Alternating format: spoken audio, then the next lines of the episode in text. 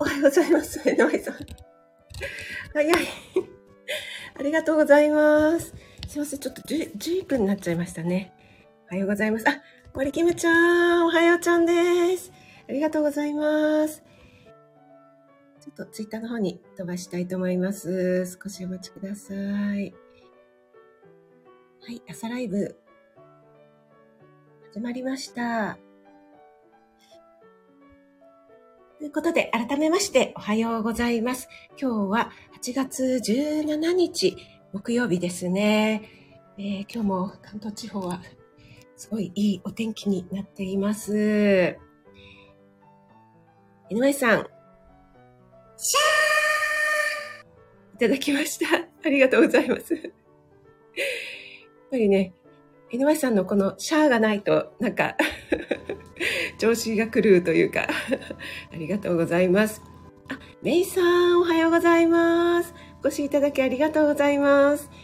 井上ちゃん一番おめでとうちゃんって来てますね。森キムちゃんもね、お盆を楽しく過ごせたようで、えー、昨日配信聞かせていただきましたけども、なんか自分のことをね、思い出しましたね。もうめちゃくちゃ自分に照らし合わせながら聞かせていただいてました。ありがとうございます。えっ、ー、と、スクロールしすぎて、指紋。そしたら、江上さん、あの、指紋認証が困りましたね。指紋認証関係の危機がですね。えっと、あれ？どこまでいたかな？あ、よみこさん、おはようございます。お越しいただきありがとうございます。あ、よみこさんは18日、明日ですね。明日朝時間ライブ行うということで、あ、また楽しみですね。前回のね、あの、朝食のライブも楽しかったです。ありがとうございます。ローガンさんおはようございます。お越しいただきありがとうございます。なんかね、今朝のしゅうちゃんライブで、えー、広島県代表の、高陵、高陵でしたっけ？負けちゃったということで、残念でしたね。えー、森キムちゃんから、井上ちゃん完全復活ちゃんねということで、もう、拍手とハートマークがたくさん届いております。あ、まるまるさん、おはようございます。お越しいただきありがとうございます。あ、今日はケーキのマークですね。嬉しいです。ありがとうございます。メイさん2番ということで 嬉しいです。朝早くからね、皆さん、あの、シュウさんじゃないですけども、お忙しい時間なのでやるべきことをやりながら、ながら劇でもね、聞いていただけると嬉しいです。あ、なんかまたスタイフさんの方から開催中のイベントのお知らせというのが来ましたね。またイベント開催されるんですね。なんか全然乗っかってないんですが。あきおちゃん、ありがとうございます。おはようございます。あきおちゃん、昨日のライブには入れなかったんですけども、おめでとうございます。Kindle 初出版ということで、明日ですよね。あの、お誕生日の日に出されるということで、もう、めちゃくちゃ素敵ですね。楽しみにしております。あ、メイさん、14日から旦那さんの実家に、あ、そうなんですね。じゃあ今もご実家に、旦那さんのご実家にいらっしゃるんですかね。旦那さんのご実家だから、どうなんでしょう。ゆっくりはできない感じですかね。はい。そんな中来ていただいてありがとうございます。高田さん、おはようございます。お越しいただきありがとうございます。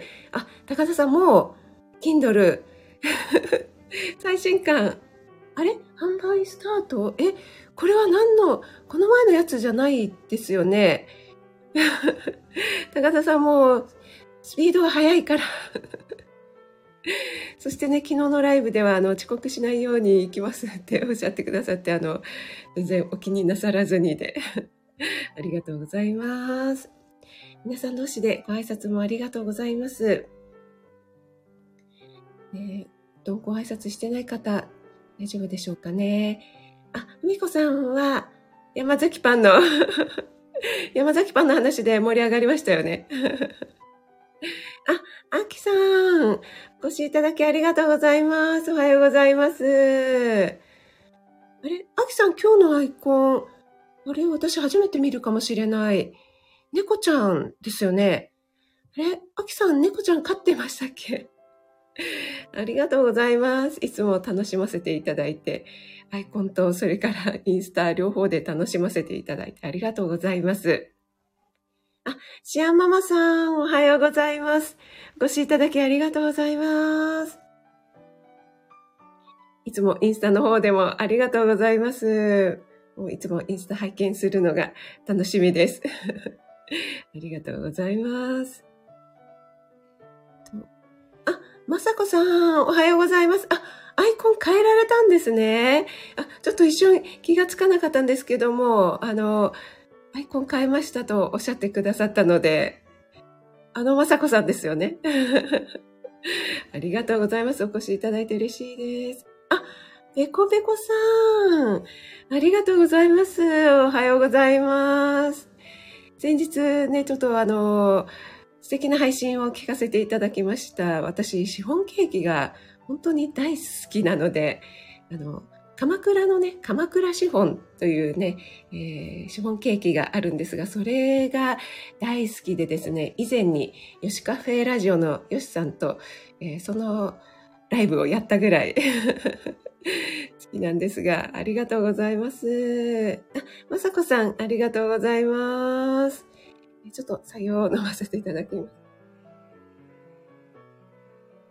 えっ、と、えー、本題に行く前にですね、まず今日のサムネのお話 をしたいと思いますが、あの、アーカイブに残すときにはね、サムネを変えてしまいますので、で、これはですね、インスタの方にもちょっと上げた、えっ、ー、と、何だったっけな。カレー風味のごぼう味噌汁みたいな、ちょっとかなり攻めたお味噌汁を作った時に使った、えー、スパイスソースなんですが、これが鶏のソースと言いまして、ここに何でしょうね、これ、内出の小槌みたいなマークに鳥居ってカタカナで書いているかと思いますが、皆さんご存知でしょうか？鳥居のソース。えー、私全然回し回し物じゃないですよ。でね、このスパイスソース、カレー専用と書いてあるんですがね、これはですね、かなり辛いです。なので、これはちょっとね、あのー、かなり辛いので、おすすめするには、うーんっていうところがあるんですが、これ以外のですね、鶏のウスターソースとか、普通の中濃ソースだったかな、というのがあるんですが、それはですね、本当にめちゃくちゃ美味しいです。でね、ちょっとお値段も高いんですけども、あの、裏のね、表示を見ていただくと、本当にあの、なんだろう、野菜とか果物とか天然素材を使って、えー、添加物のようなものはほとんど使っていないっていうね、あの、手作り感満載なソースなんですよね。私、栄養士の学校に行ってた時に、食品加工部というのに所属していて、そこで手作りソースというのを作ったことあるんですが、その時もですね、バナナとか、何入れたっけないろんなね、果物を入れて作ったんですけども、めちゃくちゃ美味しくなるんですよね。そんな感じでですね、ウスターソースって、あの、普通のウスターソースは舐めるとなんかツーンってくる感じがあると思うんですが、この鶏のソースは、あの、ソースだけでも、あの、しょっぱいからね、あまり舐めない方がいいんですけども、でもソースだけでも舐められるぐらい、あの、美味しいソースなので、もしよかったら ということで、今日のサムネにさせていただきました。はい。えっ、ー、と、ちょっとコメントの方に戻りますね。あれ？ここまで行ったかな？ちょっと流れちゃいましたね。どこまで行ったでしょうか？え？えっと、高田先生にご挨拶しましたよね。そして、秋さんがいらっしゃって、あ、ローガンさんですね。高陵高校残念でしたということですよね。はい。なんかね、すごいいい試合だったみたいですよね。えっ、と、シアンママさんご挨拶しましたよね。あ、名前変えてないですは、ここの最新刊のところですかね、高田さん。はい。ありがとうございます。そして、あ、やっちゃん。やっちゃんおはようございます。ありがとうございます。あ、今日から子供の、あ、ありがとうございます。ラジオ体操再開なんですね。やっちゃんね、残念でしたよね。せっかくね、海にっていうところでね。はい。でも、ぜひぜひね、機会を見て行ってください、海にね。はい。お越しいただきありがとうございます。なおちゃん先生、おはようございます。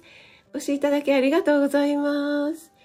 えっ、ー、と、あ、まさこさん、友達は海の匂い、緑の匂い読んでます。あ、嬉しいです。なおちゃん先生も皆さんにご挨拶ありがとうございます。なおちゃん先生にね、教えてくださった本なんですけども、私もね、全部読んで本当にね、なんて言うんでしょうね、こう、ほっこり、こう、心がね、温まる、本当に大人が読んでも素敵な本ですよね。私図書館で借りたんですけども、これ買いたいなと思って、アマゾンで見たんですけども、最新刊はなんか表紙が違うんですよね。多分。あの、私は図書館で借りたブルーにクジラさんのこう絵が描いてあるのがいいなぁなんて思ってるんですけども、はい、なおちゃん先生、素敵な本をご紹介くださってありがとうございます。そして今ね、なおちゃん先生が読んでらっしゃる生き物の本ですよね。あれもですね、図書館にリクエストを出しましたので、もう入荷されていると思います。いつもありがとうございます。本当にね、なおちゃん先生のおかげでね、いろいろね、本を読むのがね、ますます楽しみになりました。あと、高田さんもね、いつも毎週土曜日にね、本をご紹介してくださるのでね、本当にありがとうございます。あ、モンブランパーク師匠おはようございます。お越しいただきありがとうございます。まだ本題に入ってなくて、今このサムネのご紹介をしていたところです。師匠、あの、NY 姫の続きはいつになるんでしょうか？私、毎回師匠のところに訪れて、続きまだかなって思ってるんですけども。はい、ありがとうございます。皆さん同士でありがとうございます。あ、本当になおちゃん先生、本当におっしゃる通りですよね。なんかね、夜寝る前とかに読むとね、すごくあったかい気持ちになりますよね。はい。えっ、ー、と、まるさん、ソースいろいろあるのですね。ということで、そうなんですよ。えっ、ー、と、これは、おけ、おけ底ソースって言うんですか？あ、えっ、ー、と、そういうソースがあるんでしょうか？はい。ありがとうございます。えっと、なちゃ先生、あ、そうなんです。この、あれですよね。友達は海の匂いの絵ですよね。これ本当にね、ほっこりするのでね、ぜひね、皆さんに読んでいただきたいなと思ってイラストですよね。なんかね、こう、クジラさんがメガネをかけているところとかね。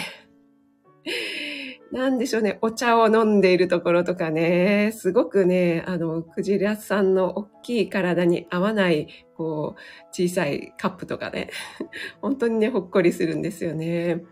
あとね、まるさんもね、いろいろ本をご存知で、え、いろいろご紹介いつもしてくださるので、とてもありがたいです。ありがとうございます。あ、あーちゃんおはようございます。お越しいただきありがとうございます。あ、まさこさん、書庫にあったもの、あ、じゃあそれは結構古いものだったんでしょうかね。はい。ありがとうございます。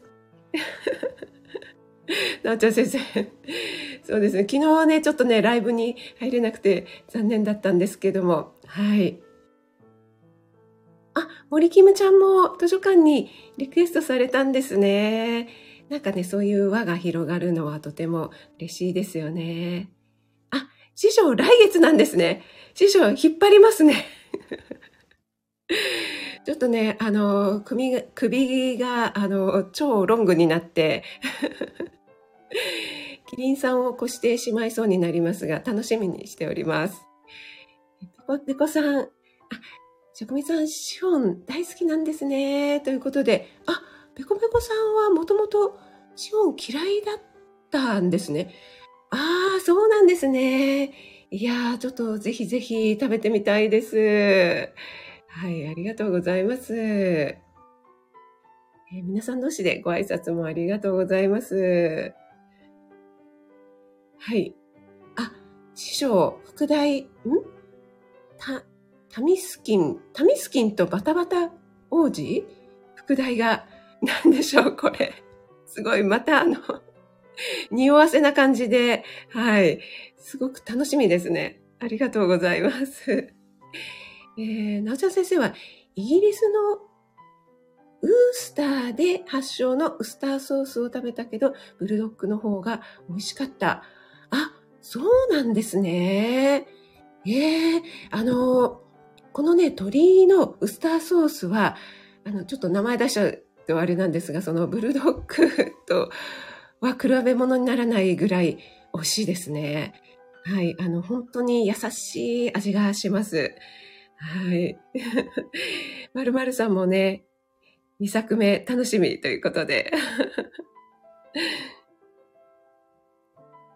はい。皆さんありがとうございます。それではですね、ちょっと本題に入りたいと思いますが、えっと、タイトル、何しましたかね。あ、その一口が何年後に なんとかって書きましたよね。はい。今日はですね、成功の食事法という、えっ、ー、と、これは菅原道人さんでよろしいんでしょうか。脳神経外科医の方がお書きになった本を読みまして、えー、そこからね、ちょっと引用させてお話ししたいと思います。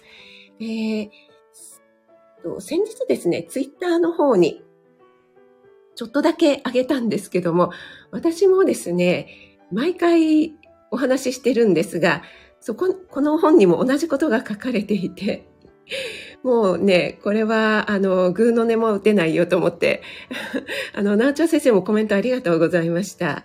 ここに書かれているのがですね、どうしても痩せない人は、何よりも今の体重を維持するだけ食べているという変えられない事実を認めることから始めていきましょうと書かれているんですね。もう痩せないよ、痩せないよと言っている人は今の体重を維持するだけ食べているという変えられない事実を認めることから始めていきましょう。えー、なんだかんだですね、あの、私そんなに食べてないのに、とかね、皆さんおっしゃるんですが、あとはその、カロリーじゃないよ説とかもありますよね。あの、それももちろん、あの、あるんです。一理あるんです。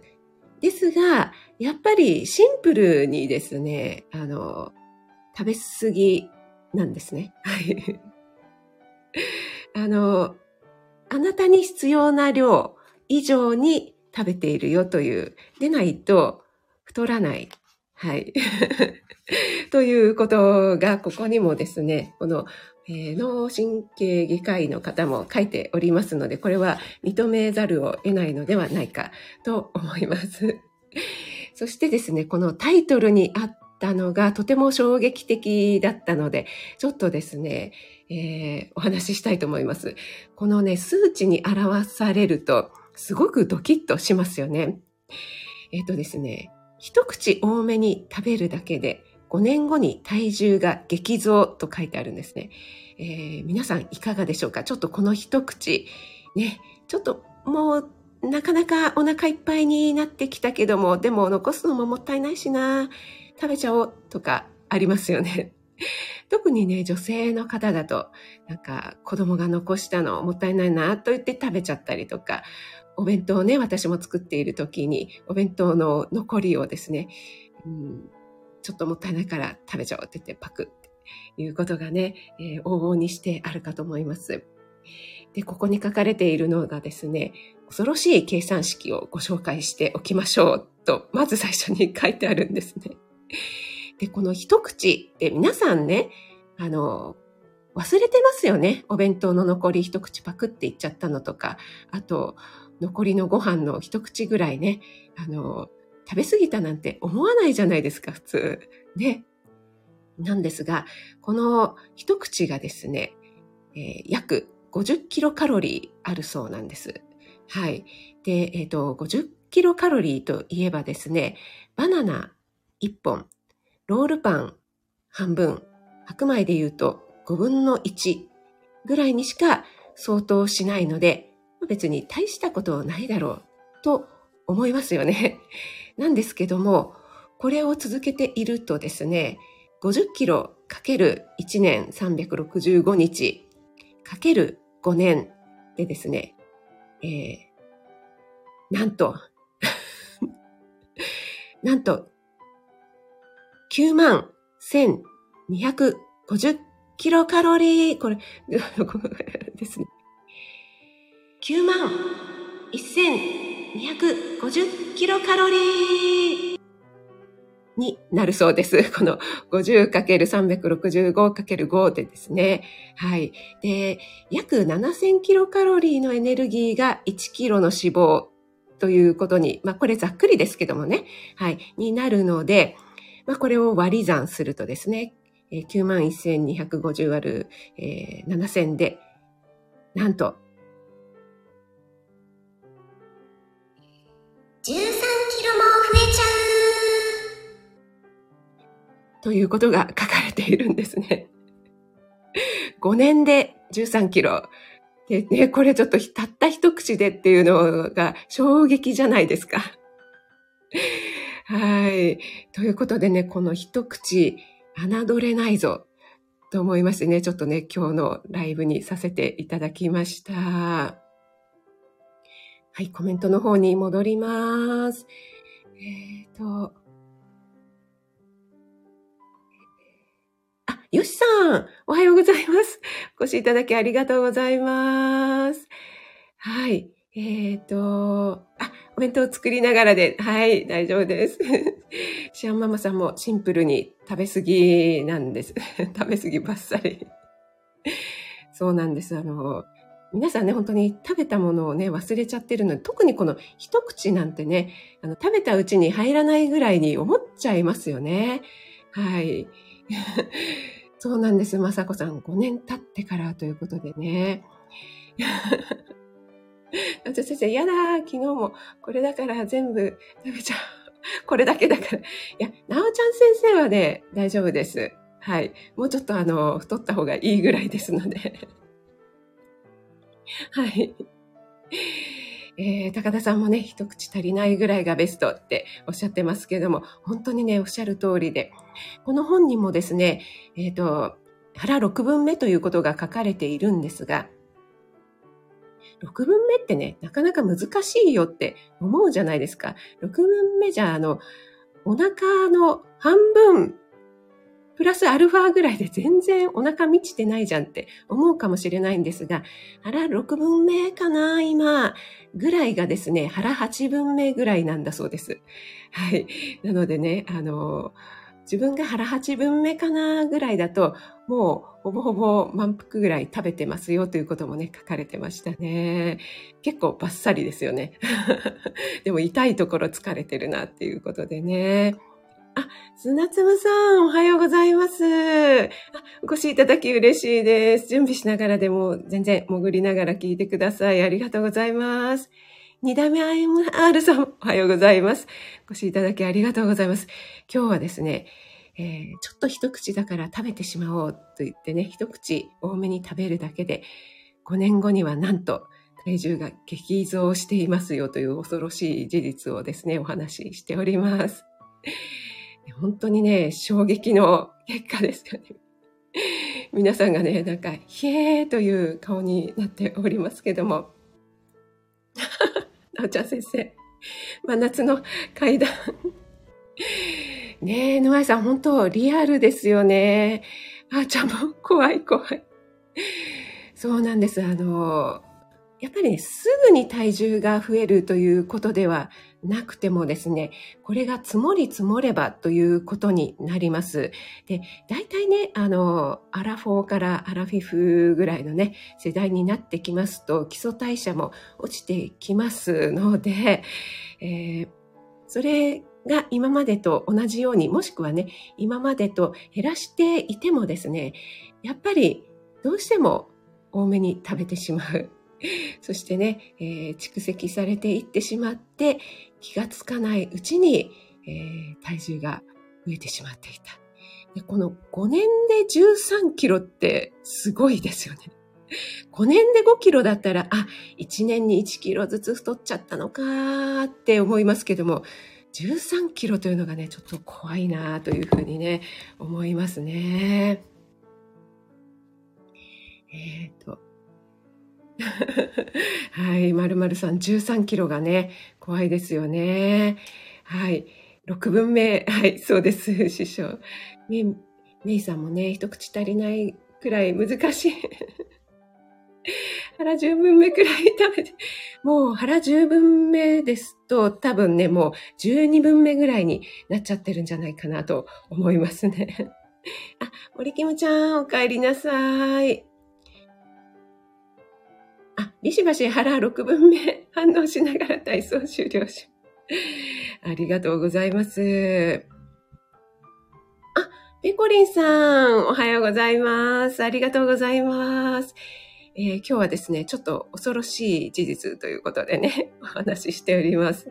メイさんは、えー、二人目妊娠の時16キロ太りました。あ、産後旦那様のストレスで1ヶ月で10キロ一気に。それは大変でした。えー、あ、そうですね。森キムちゃん食べたものをね、書かれてるっておっしゃってますよね。はい。でですね、あのあと一つだけお話ししておきますと、あの、お腹が空いていないのに食べてしまう問題っていうのがありますよね。なんか、目が食べたかってるとか、なんか、えー、スイーツは別腹とかね、いろいろありますけども、ここの本に書かれているのが、ピュアな食欲とフェイクな食欲というのが書いてあります。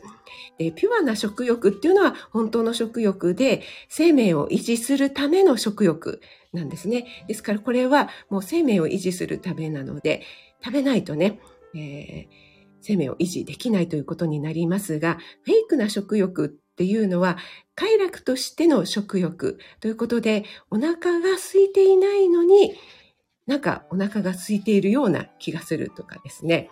はい。あの、別の経路から食欲が割り込んでくるということが、えー、人間の体、脳にはね、あるそうなんですよね。で、えっ、と、これがですね、えっ、と、感覚神経だというふうに書いておりまして、えっ、と、例えば習慣とか思考とか外界からの刺激などによって起こるものだというふうに書かれています。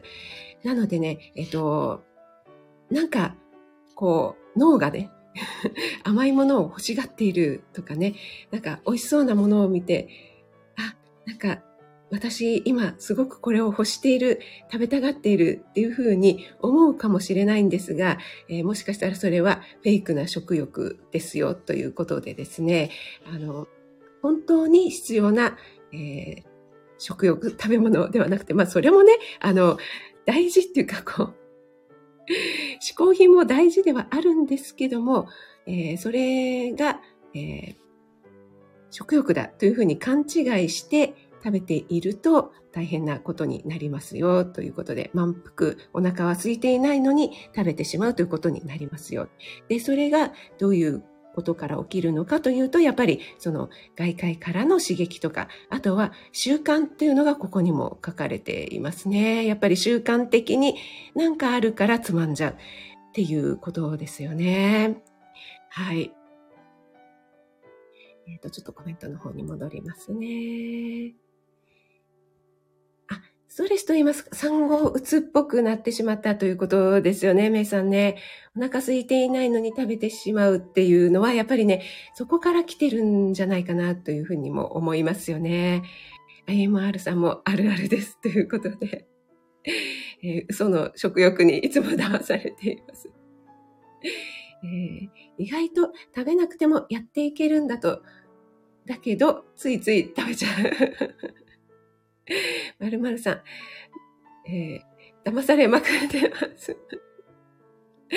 いや、あの、たまにはね、騙されるのも大事かなと思うんですけども、その、結構ね、あの、この本にも書かれているんですが、低血糖っていうのは、そう長く続くことはないよというふうに書かれているんですね。これはあの、えー、特別なね、病気とか持っている方は別なんですけども、あ、なんか私ちょっと低血糖になっちゃうから、チョコを食べなくちゃとかね。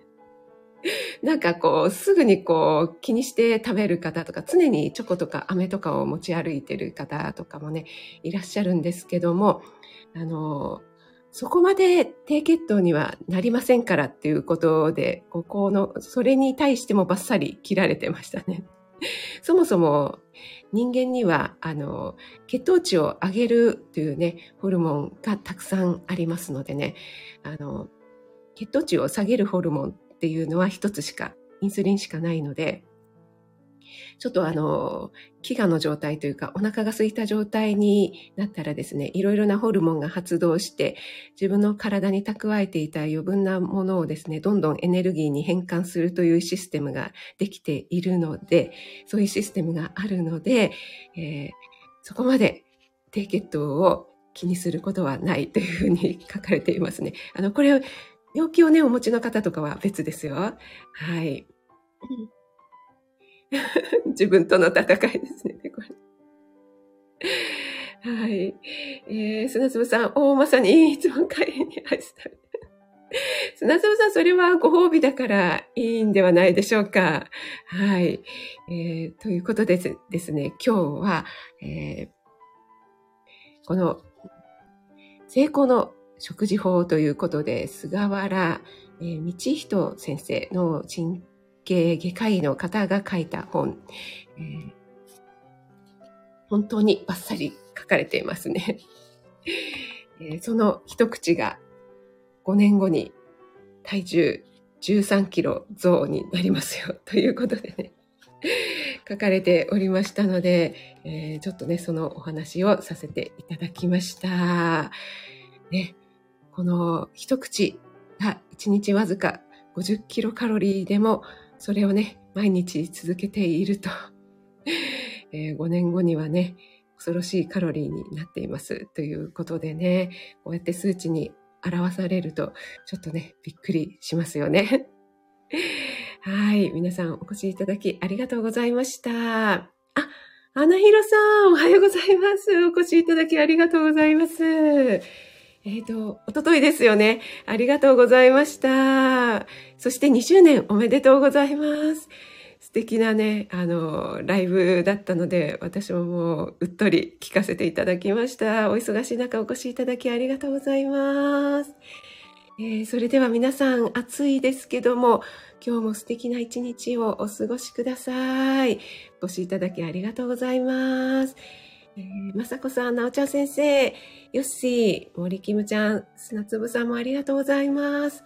IMR さん、ペコリンさん、あきおちゃんもありがとうございます。明日楽しみですね。シアンママさん、あーちゃん、ペコペコさん、まるまるさんもありがとうございます。ローガンさんもありがとうございます。花ひろさん、ありがとうございます。メイさん、ありがとうございます。お耳だけで聞いてくださった方も本当にありがとうございます。